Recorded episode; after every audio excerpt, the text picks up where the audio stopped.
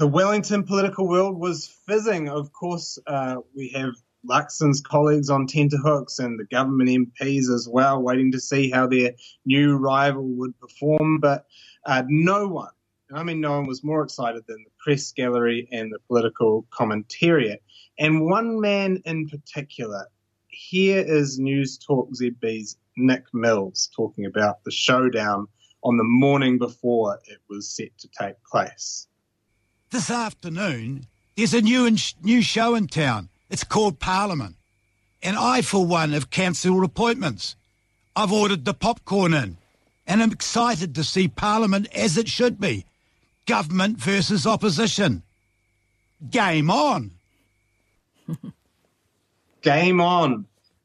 Incredible excitement, fizzing atmosphere coming out of the Newstalk ZB studio down in Wellington there. But even on an austere, dry station like RNZ, there was still a lot of excitement humming in the air. So this is Deputy Political Editor Craig McCulloch. I mean, I think to be honest, as long as he doesn't embarrass himself today, National will be counting this as a win. Labour, on the other hand, will be wanting to bloody Luxon's nose early. They'll be wanting to knock him off balance, see him perhaps lose some of this early confidence. 2 p.m. Parliament TV. It'll be appointment viewing. Oh, I'm tuning in. Can't wait. so, how Sounds... did... Sorry, carry on. Oh no, I mean, I was just going to say it sounds scintillating, and I'm sure that Corin Dann tuning in would have, have, have at least double Parliament TV's audience for the day. I don't know. I saw it. I, I, watched it in the afternoon, a bit of it. How, how did the big battle go down, in your opinion? Did Labour bloody Chris Luxon's nose?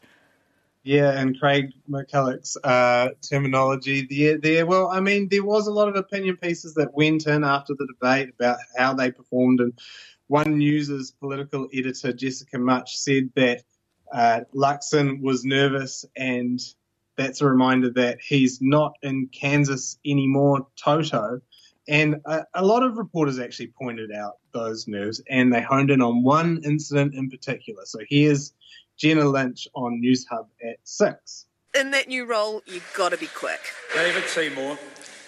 If the problem his opposition on the opposition, David Seymour, snaking his question. Nurses, why did it take back on track until he wasn't. Does she, um, does she agree uh, with uh, sorry at any sorry? Uh,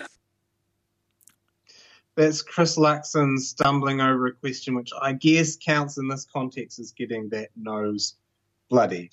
So he was obviously nervous, but what did they actually debate? It's, a, it's, a, it's an interesting question, Karyn. It's uh, funny that you would ask that. I mean, these requests for detail, I think they're really distracting from the overarching point I got from the media, which was that Chris Luxon went toe to toe with the PM in a rowdy political showdown. I mean, that that piece of analysis that, that I mentioned earlier from Jessica Mutch, it actually made no mention at all of what was discussed in the House, and there was only really a, a, in the initial going kind of cursory lines elsewhere, and but by piecing them together, sort of like a jigsaw, I have been able to figure out some information about what was talked about. And apparently, they did talk about ICU capacity and uh, another major issue, inflation. Mm, you'd be forgiven for thinking it was only his delivery, but who made the stronger points on those issues? Which side's arguments uh, had more substance? I mean, again, I, I think that you're you, you're you're getting off topic here. It's more about uh, just the the you mean policy? what are you talking? What are you bringing up policy for? What's what's all this about? Look, I I know I'm being a little bit sarcastic here, and maybe I'm sneering down from my lofty public media perch, but it really did seem like a lot of the reporting on this really seemed more concerned with style over substance. And I'm not naive here.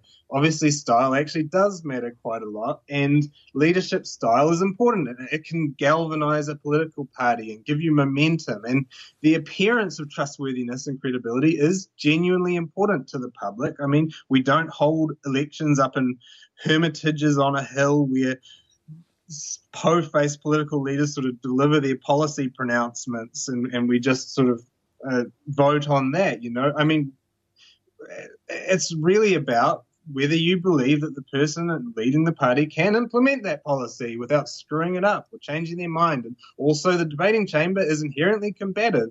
And by the way, this stuff, the cut and thrust, the bloody noses, is a lot more fun.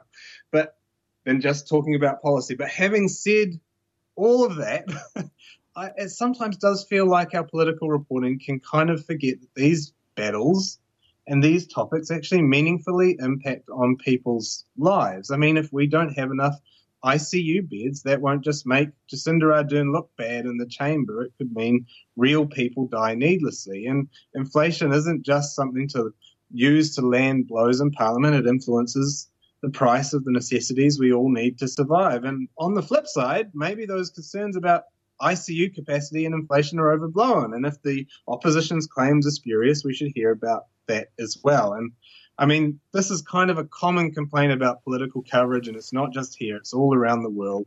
And the term that's used for it is horse race journalism. So, journalism that's more concerned with who's up and who's down and who's winning and who's losing the narrative than whether what's happening is good or bad or what's being said is true or untrue. And actually focusing on that stuff can help reporters seem objective and above the fray. It's kind of useful in that way. But it arguably doesn't serve audiences all that well because it, it, kind of exchanges explaining arguments for analysing whether they're well made. And that gives politicians leeway to make false or bad faith claims so long as they make them stylishly and convincingly. So, after all this rant, I guess what I'm saying is I'd love to know whether Chris Luxon made good points rather than whether he made them in a leaderly fashion and whether Labour rebutted those points rather than whether whether they just bloodied his nose. And I think that was a tiny bit lacking, at least in early going.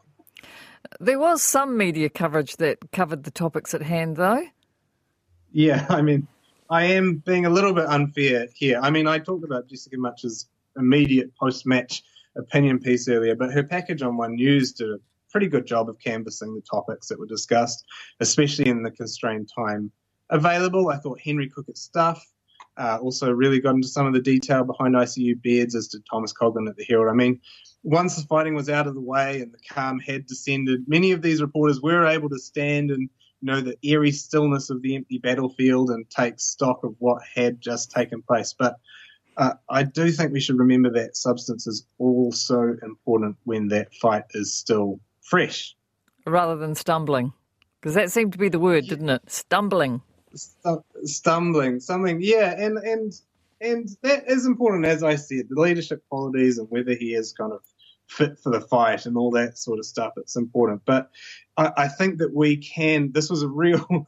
I mean, it was almost the ultimate example of that kind of horse race coverage, where it was all about how they're performing and who's winning the narrative and and and whether they're dominating the opposition rather than whether they're making good points. Okay, that's politics out of the way. You want to turn your uh, turn your hand now to an opinion column, as you put it, for the ages. What do you mean by that? I, I mean it's old now, but last week, I mean, stuff did carry a column where even from the very first couple of words, you knew that what you were reading was history. what was it on? Uh, I'm, I mean, I'm talking, of course, about John Bishop's column about failing to buy a sausage roll. I mean, right now we're dealing with the COVID outbreak. I mean, landmark housing legislation, all that stuff, a climate crisis. John Bishop looked at all that and he said, I'm going to write a column about not buying a sausage roll. And it's uh, an open letter to addressed to an anonymous attendant manning the warming drawer at a service station uh, where Bishop tried to buy said sausage roll. And it begins Dear staffer, I was in your petrol station recently and pointed out to you that your hot food cabinet didn't have its usual sausage rolls. I was ordering a coffee from you at the time, and your response was a great big, expressive shrug of the shoulders. and the story continues for 549 excruciating words after that. But to, to summarize, that shrug angered Bishop to the point where he walked out telling the service station worker that he had lost him as a customer. And I mean, I could read you the whole thing it's all a work of art. You should look it up on stuff, but perhaps it's better to listen to the man himself. This is John Bishop being interviewed about the column on the panel. I said to the staffer, I think your attitude is appalling and I'm not coming back.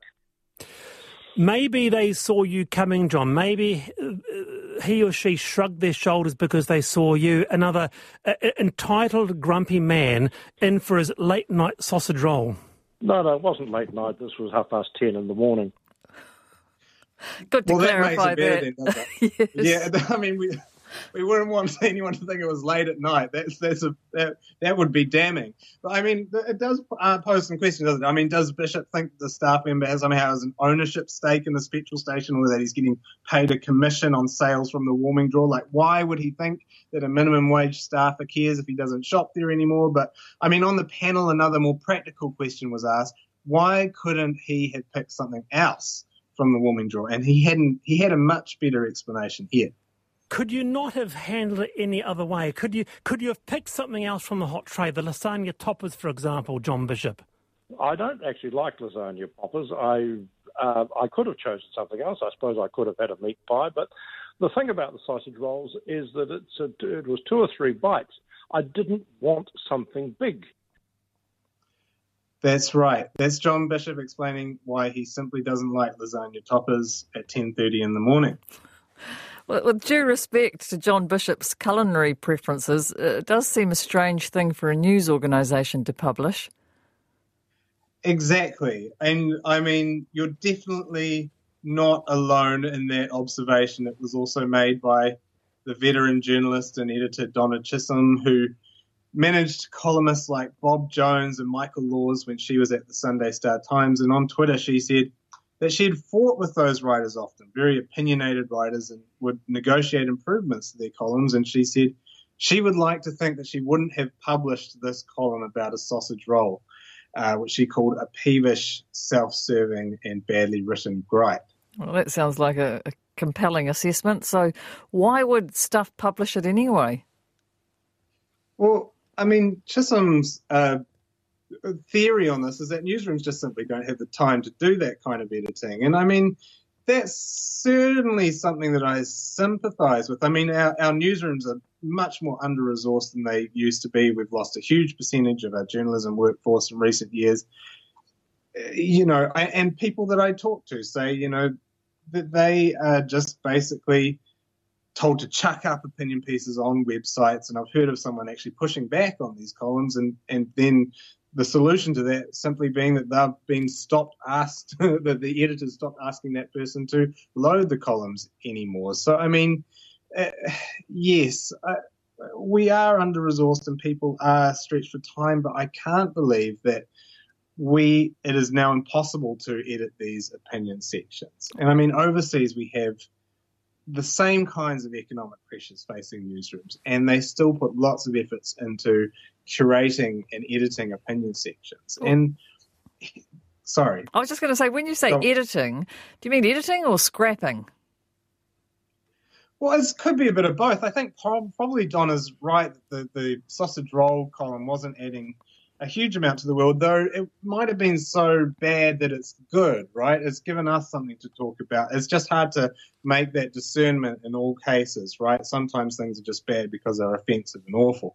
Uh, I mean, I think that the very least that our newsroom should be doing is checking errors of fact, right? If people make truth claims in a newspaper, they should be checked properly. But if they're going to comment on a specialist topic, is it really too much to ask that, that they have some specialist knowledge, or at least that they've consulted with people that do? So, I mean, just as an example, something that's kind of annoyed me for a little while, a few weeks ago, the Herald published a column by Richard Prebble, and that column said that the modeller Shaun Hendy had predicted that the Auckland COVID outbreak might be well below 100 cases. That was just misrepresenting Shaun Hendy's position. In fact, that was a reference to the estimate he gave for how many cases were yet to be detected in the community at the time the outbreak was first discovered. So not for the whole outbreak itself. I mean, Prebble also claimed that Pfizer's protection wanes so fast that he have may have no protection at all against COVID despite being double jammed five months ago. That's just wrong. I mean, studies have been done on waning immunity and one showed its protection against any kind of infection had waned to 47% after six months. But even then, Pfizer still provided a 90% defense against hospitalization. I mean, these are just areas of fact that sneak through when we don't edit at all. And I think that that is really vital. So, is it fewer staff, not as many resources? Is that what the problem is? Just not enough people. I, you know, I don't think it is that. I mean, having been in newsrooms and done this kind of stuff, I think that we have an editorial culture in some newsrooms that kind of sees opinion as a, a bit of a click vortex. It certainly has been in places where I've worked, where you can kind of just hurl a range of kind of increasingly vacuous brain farts and you get clicks out of them.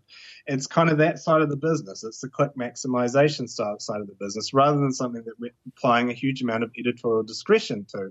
And I think that's just a particularly problematic situation in today's information landscape because nowadays it's not being walled off in a distinct section of the newspaper where you know that you're getting stuff that might be a little more out there.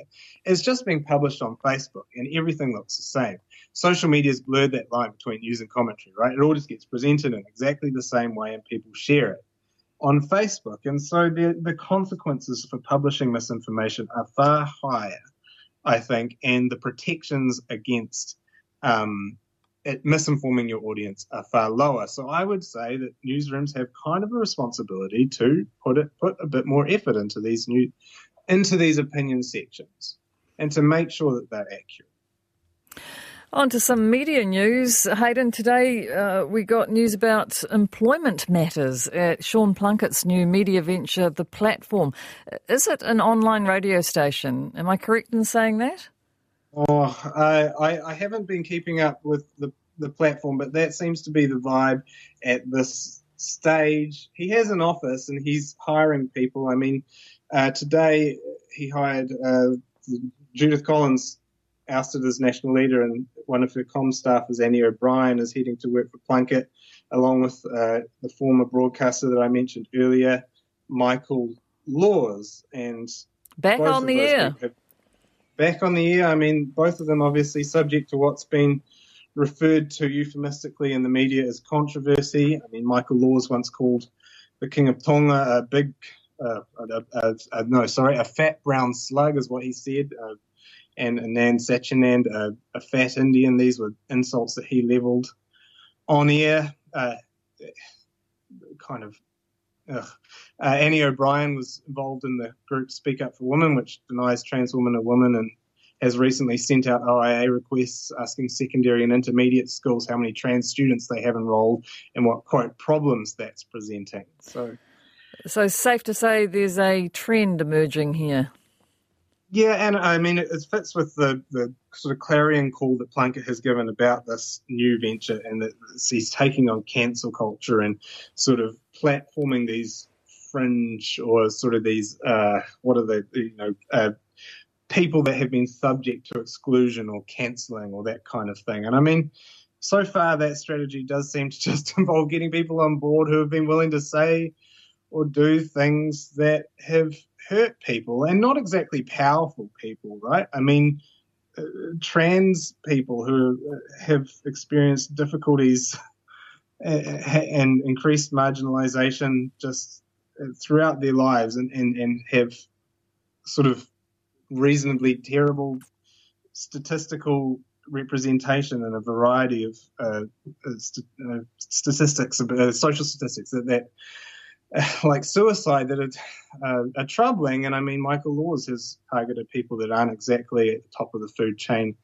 either in the top of society. And I, I don't know what the value is, to be honest, and just hiring people that are going to hurt people that are already hurting. I'm curious as to where the money's coming from. These people won't be coming cheap. So who's paying for it? Do you know? Uh, that I don't know, actually, Karyn. That should be a subject of a Mediawatch investigation. I haven't put a lot of resources into it at this stage, but I will check that out. Very good. Will you do that? And we'll come back to what next week? How many more midweek Mediawatches before Christmas? A couple? Is it one or two? I think it's only one. It might be only one. This no. is the penultimate. okay. All right, then. Well, we'll talk to you then. Oh, actually, I won't be speaking to you. It's late edition from next week. I'm uh, be doing afternoons with, for Jesse's on holiday. So it'll be late edition next Wednesday night. Hey, it's been a pleasure. Okay, Hayden, thank you. Good to talk to you. See you in 2022. All our problems will be gone. Oh, thanks for that. That's great. It's Hayden Donnell with Midweek Mediawatch.